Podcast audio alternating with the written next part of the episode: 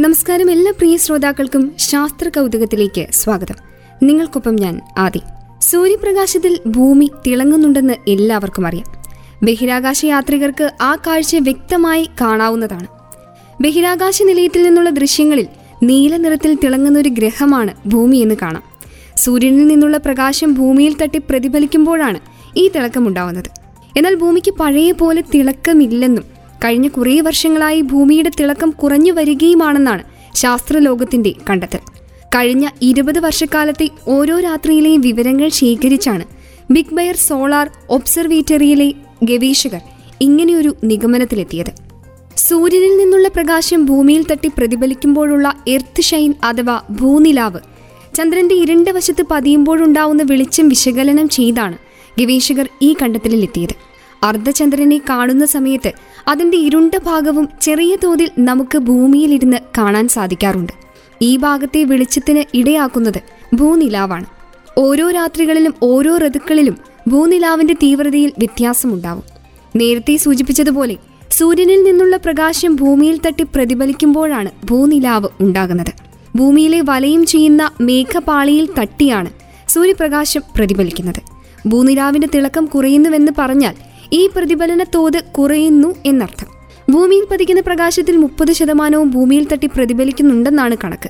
ഇരുപത് വർഷം മുൻപുണ്ടായിരുന്ന പ്രതിഫലനത്തേക്കാൾ പൂജ്യം പോയിന്റ് അഞ്ച് ശതമാനം കുറവ് ഇപ്പോഴുണ്ടെന്നാണ് ഗവേഷകരുടെയും കണ്ടെത്തൽ. മാത്രവുമല്ല കഴിഞ്ഞ മൂന്ന് വർഷങ്ങളിൽ നാടകീയമായ കുറവ് ഭൂനിലാവിന്റെ തെളിച്ചത്തിൽ ഉണ്ടായിട്ടുണ്ടെന്നും ഗവേഷകർ പറയുന്നു. അതായത് അത്രയും സൂര്യപ്രകാശം ഭൂമിയിലേക്ക് അധികമായി പ്രവേശിക്കുകയും ഭൂമിയിലെ താപനില വർദ്ധിക്കുന്നതിനിടയാക്കുകയും ചെയ്യുന്നു. തെക്ക് വടക്ക് അമേരിക്കൻ തീരങ്ങൾക്ക് മുകളിലെ മേഘാവരണത്തിൽ വലിയ കുറവാണ് ഉണ്ടായിട്ടുള്ളത്. ഇത് സമുദ്ര താപനില വർദ്ധിക്കാനിടയാക്കുന്ന പസഫിക് ഡെഗേഡൽ ഓക്സിലേഷൻ എന്ന കാലാവസ്ഥയ്ക്ക് ഇടയാക്കും. സമുദ്ര താപനില വർദ്ധിക്കുന്നത് ചുഴലിക്കാറ്റ് ഉൾപ്പെടെയുള്ള പ്രതിഭാസങ്ങൾക്ക് വഴിവെക്കുകയും ചെയ്യും. ചുരാപ്ഷയിലെ സൈബീരിയൻ സെറ്റിമെന്റിന്റെ പഴയ വിമാനത്താവളം കഴിഞ്ഞ കുറച്ച് വർഷങ്ങളായി ഉപയോഗശൂന്യമാണ്. വിമാനത്താവളത്തിന്റെ റൺവേ ഇപ്പോൾ ഒരു ചതുപ്പ് നിലമായി മാറിയിരിക്കുകയാണ്. റഷ്യയുടെ വടക്ക് വടക്കുകിഴക്കൻ മേഖലയിൽ ഉടനീളമുള്ള നഗരങ്ങളെയും പട്ടണങ്ങളെയും പോലെ തന്നെ പുരാപ്ഷയും കാലാവസ്ഥാ വ്യതിയാനത്തിന്റെ അനന്തരഫലമാണ് അനുഭവിക്കുന്നത്. കാലാവസ്ഥയിൽ വരുന്ന മാറ്റങ്ങൾ കാരണം പെർമാഫ്രോസ്റ്റ് ഉരുകുന്നതാണ് ഈ നഗരങ്ങൾക്ക് വിനയാകുന്നത്. കുറഞ്ഞത് രണ്ട് വർഷമെങ്കിലും പൂജ്യം ഡിഗ്രി സെൽഷ്യസിൽ താഴെ താപനിലയിൽ പൂർണമായും തണുത്തുറഞ്ഞു കിടക്കുന്ന നിലത്തെ അല്ലെങ്കിൽ മണ്ണിനെയാണ് പെർമാഫ്രോസ്റ്റ് എന്ന് വിളിക്കുന്നത്. തണുത്തുറഞ്ഞ സ്ഥലങ്ങളാണെങ്കിലും പെർമാഫ്രോസ്റ്റിൽ ഇപ്പോഴും മഞ്ഞ് മൂടിക്കിടക്കില്ല. മണ്ണും കല്ലും മണലും മഞ്ഞുകട്ടകളാൽ ഉറച്ചിരിക്കുന്ന സ്ഥലങ്ങളാണ് പെർഫ്രോസ്റ്റ്. സ്ഥിരമായി മഞ്ഞു നിറഞ്ഞ ഇത്തരം ഭൂപ്രദേശങ്ങൾ സാധാരണയായി ഉയർന്ന പർവതങ്ങളുള്ള പ്രദേശങ്ങളിലും ഭൂമിയുടെ ഉത്തര ദക്ഷിണ ധ്രുവങ്ങൾക്ക് സമീപത്തുമായാണ് കാണപ്പെടുന്നത്. അന്തരീക്ഷത്തിലുണ്ടാകുന്ന മാറ്റത്തിൽ മണ്ണിലെ മഞ്ഞുരുകുന്നത് ചതുപ്പ് നിലങ്ങൾ ഉണ്ടാകാൻ കാരണമാകുന്നുണ്ട്. ചൂട് കൂടുമ്പോൾ ഇതുരുകി ചതുപ്പ് നിലമായി മാറുന്നു. പ്രദേശത്ത് വീടുകൾ ചതുപ്പിൽ മുങ്ങി താഴുകയാണ്. പൈപ്പ് ലൈനുകളും സംഭരണ കേന്ദ്രങ്ങളും ഭീഷണി നേരിടുന്നുണ്ട്. റോഡുകളാണെങ്കിൽ നിരന്തരമായി ഉണ്ടാകുന്ന തകർച്ചകൾ കാരണം തുടർച്ചയായുള്ള അറ്റകുറ്റപ്പണികളുടെ ആവശ്യവും വർദ്ധിച്ച അവസ്ഥയിലാണ്. ആഗോള ശരാശരിയേക്കാൾ രണ്ടേ പോയിന്റ് എട്ട് മടങ്ങ് വേഗത്തിലാണ് റഷ്യയിൽ ചൂട് കൂടുന്നതെന്നാണ് കണക്കുകൾ. ഉത്തരധ്രുവ പ്രദേശമായ സൈബീരിയയിലെ തണുത്തുറഞ്ഞ വൃക്ഷശൂന്യ സമതല മൈതാനങ്ങൾ ഉരുകുന്നത് ഹരിതഗ്രഹവാതകങ്ങളുടെ പുറന്തള്ളലിനും കാരണമാകുന്നു എന്നുള്ളതും ശാസ്ത്രജ്ഞരെ ആശങ്കപ്പെടുത്തുന്ന വസ്തുതയാണ്. ഇത് ആഗോള താപന തടയാൻ ലോകമെമ്പാടും നടക്കുന്ന ശ്രമങ്ങളെ ഗുരുതരമായി ബാധിച്ചേക്കുമെന്നും അവർ ഭയപ്പെടുന്നു. റഷ്യയുടെ അറുപത്തിയഞ്ച് ശതമാനം ഭൂപ്രദേശവും പെർമാഫ്രോസ്റ്റ് ആണെന്നത് എത്രയോ വലിയ ഭീഷണിയാണ് റഷ്യ നേരിടുന്നത് എന്നുള്ളതിന്റെ വ്യാപ്തി വിളിച്ചോതുന്നതാണ്. രണ്ടായിരത്തി അൻപതാകുമ്പോഴേക്കും റഷ്യയുടെ അടിസ്ഥാന സൗകര്യങ്ങൾക്ക് തൊണ്ണൂറ്റിയേഴ് ബില്യൺ ഡോളറിന്റെ നാശനഷ്ടം നേരിടേണ്ടി വരുമെന്ന് മുതിർന്ന ശാസ്ത്രജ്ഞനും യാക്കുസക്കസ് ബെൽനിയോവോക്ക് permafrost institute director Mikhail Zheleznyak പറയുന്നു. അന്തരീക്ഷത്തിലെ ചൂട് കൂടുന്നതോടെ പെർമാഫ്രോസ്റ്റ് ഉരുകുകയും. റോഡുകൾ വൈദ്യുത വിതരണ ലൈനുകൾ ഗ്യാസ് പൈപ്പ് ലൈനുകൾ ഓയിൽ പൈപ്പ് ലൈനുകൾ എന്നിവയിലെല്ലാം ഗുരുതരമായി ബാധിക്കപ്പെടുകയും ചെയ്യുമെന്ന് ഈ ഇൻസ്റ്റിറ്റ്യൂഷൻ അവകാശപ്പെടുന്നു. ആയിരത്തി തൊള്ളായിരത്തി അറുപതുകളിലും ആയിരത്തി തൊള്ളായിരത്തി എഴുപതുകളിലും സോവിയറ്റ് റഷ്യ ആർട്ടിക് പ്രദേശത്ത് തങ്ങളുടെ സാമ്രാജ്യം വികസിപ്പിച്ചപ്പോൾ വിദൂരമായ വടക്ക് കിഴക്ക് ഭാഗങ്ങളിൽ നിരവധി കെട്ടിടങ്ങൾ നിർമ്മിച്ചത് സഹസ്രാബ്ദങ്ങളായി തണുത്തുറഞ്ഞു കിടക്കുന്ന പെർമാഫ്രോസ്റ്റ് ഉറച്ചതാണെന്നും ഒരിക്കലും ഉരുക്കി പോകില്ല എന്നുമുള്ള അനുമാനത്തോടെയാണ്. എന്നാൽ ആഗോളതാപനം വില്ലനായതോടെ സാഹചര്യം മറ്റൊന്നാകുകയായിരുന്നു.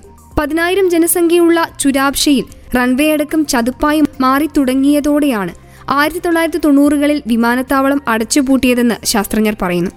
റഷ്യയിലുടനീളം ഒന്നര കോടിയോളം ആളുകൾ പെർമാഫ്രോസ്റ്റ് മേഖലകളിൽ താമസിക്കുന്നുണ്ടെന്നതാണ് കണക്ക്. സ്ഥിതിഗതികൾ നിരീക്ഷിക്കാൻ റഷ്യ വൻ നിക്ഷേപമാണ് നടത്തിക്കൊണ്ടിരിക്കുന്നത്. പ്രകൃതിയുടെ ഈ മാറ്റം തടയാൻ റഷ്യയ്ക്ക് എന്ത് ചെയ്യാനാകുമെന്നത് കണ്ടു തന്നെ അറിയേണ്ടിയിരിക്കുന്നു.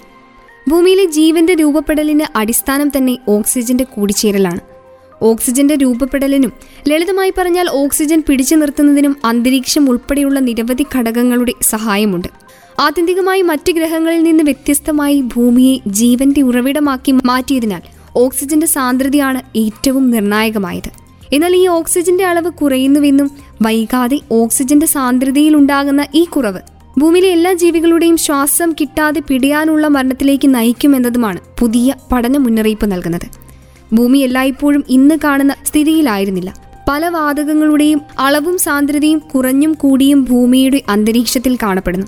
ഈ മാറ്റത്തിന്റെ തുടർച്ചയിൽ ഒരു ഘട്ടം മാത്രമാണ് ഓക്സിജനാൽ സമ്പന്നമായ ഇന്നത്തെ ഭൂമി എന്നാണ് ഗവേഷകർ പറയുന്നത്.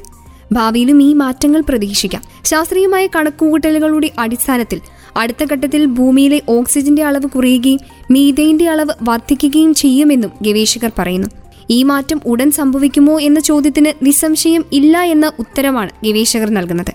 അടുത്ത നൂറുകോടി വർഷങ്ങൾക്ക് ശേഷം മാത്രമേ സമാനമായ ഒരു മാറ്റം ഭൂമിയുടെ അന്തരീക്ഷത്തിൽ പ്രതീക്ഷിച്ചാൽ മതിയെന്ന് ഇവർ പറയുന്നു. പക്ഷെ ഗ്രേറ്റ് ഓക്സിഡേഷൻ ഇവന്റ് എന്ന് വിളിക്കുന്ന ഈ മാറ്റം ആരംഭിച്ചു കഴിഞ്ഞാൽ പിന്നെ അതിവേഗത്തിൽ സംഭവിക്കുമെന്നും പഠനത്തിൽ വ്യക്തമാക്കുന്നു. ഡീ ഓക്സിജനേഷൻ എന്നാണ് ഓക്സിജൻ കുറഞ്ഞ് മറ്റു വാതകങ്ങൾ വർദ്ധിക്കുന്ന ഘട്ടത്തെ വിളിക്കുക. ഈ പ്രതിഭാസം എല്ലാ ഗ്രഹങ്ങളിലും സംഭവിക്കുന്ന ഒന്നാണെന്നും ഈ മാറ്റമാണ് മറ്റ് ഗ്രഹങ്ങളിൽ ജീവനുണ്ടോ എന്ന് കണ്ടെത്താനുള്ള പഠനങ്ങൾക്ക് മിക്കപ്പോഴും തടസ്സമാകുന്നതെന്നും ഗവേഷകർ ചൂണ്ടിക്കാട്ടുന്നു. അന്തരീക്ഷത്തിൽ സംഭവിക്കുന്ന ഡീ ഓക്സിഡേഷന്റെ മാതൃക തയ്യാറാക്കിയാണ് ഈ പഠനം നടത്തിയത്. ഈ മാതൃക അനുസരിച്ച് ഒരു നിശ്ചിത സമയത്തിന് ശേഷം ഭൂമിയിലെ ഓക്സിജന്റെ അളവ് ക്രമാതീതമായി താഴാൻ തുടങ്ങും. ഭൂമിയിലെ താപനിലയും വർദ്ധവുമെല്ലാം ഈ മാറ്റത്തിന് പിന്നിലെ കാരണമാണ്. ഇങ്ങനെ ഓക്സിജന്റെ അളവ് കുറയുന്നതോടെ ഹരിതഗ്രഹ വാതകങ്ങളുടെയും അളവ് വർദ്ധിക്കും. ക്രമേണ ഭൂമിയിലെ ജലാംശം കുറയാൻ തുടങ്ങും. ഈ സ്ഥിതി തുടരുന്നതോടെ ഭൂമിയിൽ ഇന്ന് കാണുന്ന ജലത്തിന്റെ വലിയൊരംശം ഇല്ലാതാകും. സ്വാഭാവികമായും ഈ ഒരു അവസ്ഥയിൽ മനുഷ്യനുൾപ്പെടെ ഒരു ജീവജാലത്തിനും ഭൂമിയിൽ പിന്നീട് അതിജീവിക്കാൻ കഴിയില്ല. ശ്വാസം ലഭിക്കാതെ ജീവികൾ പിന്നീടുള്ള കാലത്ത് മരിക്കുകയോ അല്ലെങ്കിൽ പ്രത്യുൽപാദനം തന്നെ അവസാനിക്കുകയോ ചെയ്യും. പക്ഷേ ഈ സാധ്യതയെല്ലാം ചുരുങ്ങിയത് നൂറ് കോടി വർഷത്തിന് ശേഷം സംഭവിച്ചേക്കാവുന്ന ഒന്നാണ്. അതുവരെ മനുഷ്യനോ മറ്റു ജീവികളോ ഭൂമിയിൽ അതിജീവിക്കുമോ എന്നതിന് വ്യക്തമായ ഉത്തരമില്ല. ഇനി അതിജീവിച്ചാലും ഇല്ലെങ്കിലും ഈ ഒരു കാലഘട്ടത്തോടെ പിന്നീടുള്ള ഏതാനും ബില്യൺ വർഷങ്ങളിലേക്ക് ഭൂമിയിൽ ഓക്സിജനെ അടിസ്ഥാനമാക്കിയുള്ള ഒരു ജീവന്റെ സാന്നിധ്യം ഉണ്ടാകില്ല എന്നത് ഉറപ്പാണ്. ബില്യൺ കണക്കിന് വർഷങ്ങൾക്ക് ശേഷമുള്ള ബാധ്യതകളെക്കുറിച്ച് സംസാരിക്കുമ്പോൾ ഈ സമയത്ത് സംഭവിക്കാനിടയുള്ള മറ്റ് പ്രതിഭാസങ്ങളെ കൂടി പരിഗണിക്കേണ്ടതുണ്ട്. ഉദാഹരണത്തിന് ശാസ്ത്രലോകത്തിന്റെ കണക്കുകൂട്ടലുകളുടെ അടിസ്ഥാനത്തിൽ ഇരുന്നൂറ് കോടി വർഷങ്ങൾ പിന്നിടുമ്പോഴേക്കും ഭൂമിയിലേക്ക് എത്തുന്ന സൂര്യതാപം ക്രമാതീതമായി വർദ്ധിക്കും. ഇതോടെ സമുദ്രങ്ങൾ വറ്റി വരളും പിന്നീട് ഏതാനും ബില്യൺ വർഷങ്ങൾ കഴിയുമ്പോഴേക്കും ഭൂമി സൂര്യനോട് അടുക്കുകയും അതിന്റെ ഫലമായി പൊട്ടിത്തെറിക്കുകയോ അല്ലെങ്കിൽ ഭൂമി സൂര്യനാൽ ആഗീകരണം ചെയ്യപ്പെടുകയോ ചെയ്യും. ഭൗമശാസ്ത്രജ്ഞനായ ക്രിസ് റീൻഹാഡ് പരിസ്ഥിതി ശാസ്ത്രജ്ഞനായ കസുമി ഒസാക്കി എന്നിവരാണ് ഈ പഠനത്തിന് പിന്നിൽ പ്രവർത്തിച്ചവർ. നിലവിലെ ഓക്സിജന്റെ അടിസ്ഥാനത്തിലുള്ള ജൈവ വ്യവസ്ഥ ഭൂമിയിൽ നിന്ന് ഇല്ലാതാകുന്നതോടെ ഇന്ന് ഭൂമിയിൽ കാണുന്ന ജീവിവർഗങ്ങളിൽ ഇരുപത് ശതമാനം മാത്രമാകും ശേഷിക്കുകയെന്ന് ഇവർ പറയുന്നു. ശേഷിക്കുന്നവയെല്ലാം തന്നെ അതിസൂക്ഷ്മ ജീവികളായിരിക്കും. ഇവ ഓക്സിജന്റെ ചെറിയ പോക്കറ്റുകളിൽ അതിജീവിക്കാൻ കഴിയുന്നവയോ? അല്ലെങ്കിൽ ഓക്സിജൻ തന്നെ ഇല്ലാതെ ജീവിക്കാൻ കഴിയുന്ന അൺഎയ്റോബിക് ജീവജാലങ്ങളോ ആയിരിക്കുമെന്നും പഠനങ്ങൾ ചൂണ്ടിക്കാട്ടുന്നു. മഴയ്ക്കൊപ്പം ആലിപ്പഴം പൊഴിയുന്നത് പുതുമയുള്ള കാര്യമല്ല. എന്നാൽ ഉത്തർപ്രദേശിലെ ബദോഹി ജില്ലയിൽ കഴിഞ്ഞ തിങ്കളാഴ്ച കനത്ത മഴയ്ക്കൊപ്പം പെയ്തിറങ്ങിയത് മത്സ്യങ്ങളാണ്. ആകാശത്ത് നിന്ന് മഴയ്ക്കൊപ്പം മത്സ്യങ്ങൾ പെയ്തിറങ്ങുന്നത് കണ്ട് ഗ്രാമവാസികൾ അമ്പരന്നു. ചൗരി ബദോഹി പ്രദേശങ്ങളിലാണ് കനത്ത മഴയ്ക്കും കാറ്റിനുമൊപ്പം മത്സ്യങ്ങൾ പൊഴിഞ്ഞത്. അൻപത് കിലോയിലധികം മത്സ്യമാണ് പ്രദേശത്ത് പൊഴിഞ്ഞു വീണത്. നിരവധി ആളുകൾ താഴെ വീണ് കിടന്ന മത്സ്യങ്ങളെ പെറുക്കിയെടുക്കുന്നുണ്ടായിരുന്നു. വീടിന്റെ ടെറസിലും പാടത്തുമൊക്കെയായി നിരവധി മത്സ്യങ്ങളാണ് പ്രദേശവാസികൾക്ക് ലഭിച്ചത്.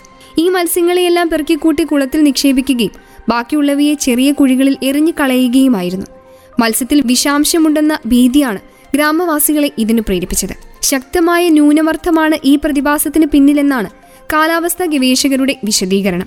പ്രദേശത്ത് കനത്ത മഴയും ശക്തമായ കാറ്റും വീശിയിരുന്നു. ന്യൂനമർദ്ദത്തിന്റെ ഭാഗമായി രൂപപ്പെടുന്ന ചുഴലിക്കാറ്റിന് കുളങ്ങളിലെയും പുഴകളിലെയും മറ്റും ഉപരിതലത്തോട് ചേർന്നുള്ള മത്സ്യങ്ങളെ വലിച്ചെടുക്കാനാകും. കടലിൽ നിന്നും മത്സ്യക്കൂട്ടങ്ങളെ ഇത്തരത്തിൽ ചുഴലിക്കാറ്റുകൾ പൊക്കിയെടുക്കാറുണ്ട്. ഇത്തരത്തിൽ ചുഴലിക്കാറ്റിനൊപ്പം കൂടുന്ന മത്സ്യങ്ങൾ കിലോമീറ്ററുകൾ സഞ്ചരിച്ച ശേഷമായിരിക്കും തിരികെ നിലത്തേക്ക് വീഴുക. പലപ്പോഴും മഴയ്ക്കൊപ്പമായിരിക്കും ഇവ ഭൂമിയിലെത്തുക. ഇതാകാം ഇവിടെയും സംഭവിച്ചതെന്നാണ് ശാസ്ത്രജ്ഞരുടെ നിഗമനം. അറിയാം അടുത്ത ശാസ്ത്ര കൗതുക വിശേഷം. അന്താരാഷ്ട്ര ബഹിരാകാശ നിലയത്തിൽ ആദ്യമായി സിനിമ ചിത്രീകരിച്ചിരിക്കുകയാണ് റഷ്യ. ഹോളിവുഡിനെ തോൽപ്പിച്ച റഷ്യൻ ചലഞ്ചിൽ നമുക്ക് ഒറിജിനൽ സ്പേസ് സ്റ്റേഷൻ ഉടൻ കാണാം. ബഹിരാകാശത്തിൽ ആദ്യം എന്നൊരു പട്ടിക ഉണ്ടാക്കിയാൽ അതിൽ ഏറ്റവും കൂടുതൽ അഭിമാനിക്കാനുള്ളത് റഷ്യക്കാർക്കായിരിക്കും. സ്പുടിനിക് എന്ന പേരിൽ ആദ്യമായി കൃത്രിമ ഉപകരണം ഭ്രമണപഥത്തിലെത്തിച്ചത് സോവിയറ്റ് യൂണിയനാണ്.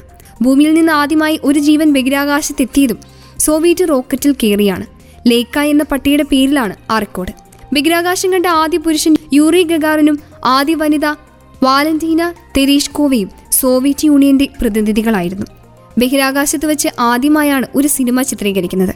പക്ഷെ ഇതിനോടകം പല സിനിമകളിലും ബഹിരാകാശ വിസ്മയങ്ങൾ നമ്മൾ കണ്ടറിഞ്ഞിട്ടുണ്ട്. അവയൊക്കെയും കലാസംവിധാനത്തിന്റെയും സാങ്കേതിക വിദ്യയുടെയും മികവിൽ ഭൂമിയിൽ തന്നെ ചിത്രീകരിച്ചവയായിരുന്നു എന്നത് മാത്രം. എന്തായാലും ബഹിരാകാശത്ത് നേരിട്ട് ചിത്രീകരിച്ച സിനിമയ്ക്കായി കാത്തിരിക്കുകയാണ് ലോകം. ശാസ്ത്ര കൗതുകത്തിന്റെ ഈ അധ്യായം ഇവിടെ പൂർണമാവുന്നു. കൂടുതൽ ശാസ്ത്ര കൗതുക വിശേഷങ്ങളുമായി അടുത്ത അധ്യായത്തിൽ വീണ്ടും എത്താം. നിങ്ങൾക്കൊപ്പം ഇത്രയും നേരമുണ്ടായിരുന്നത് ഞാൻ ആദി. തുടർന്നും കേട്ടുകൊണ്ടേയിരിക്കൂ radio Mangalam ninety one point two. നാടിനൊപ്പം നേരിനൊപ്പം.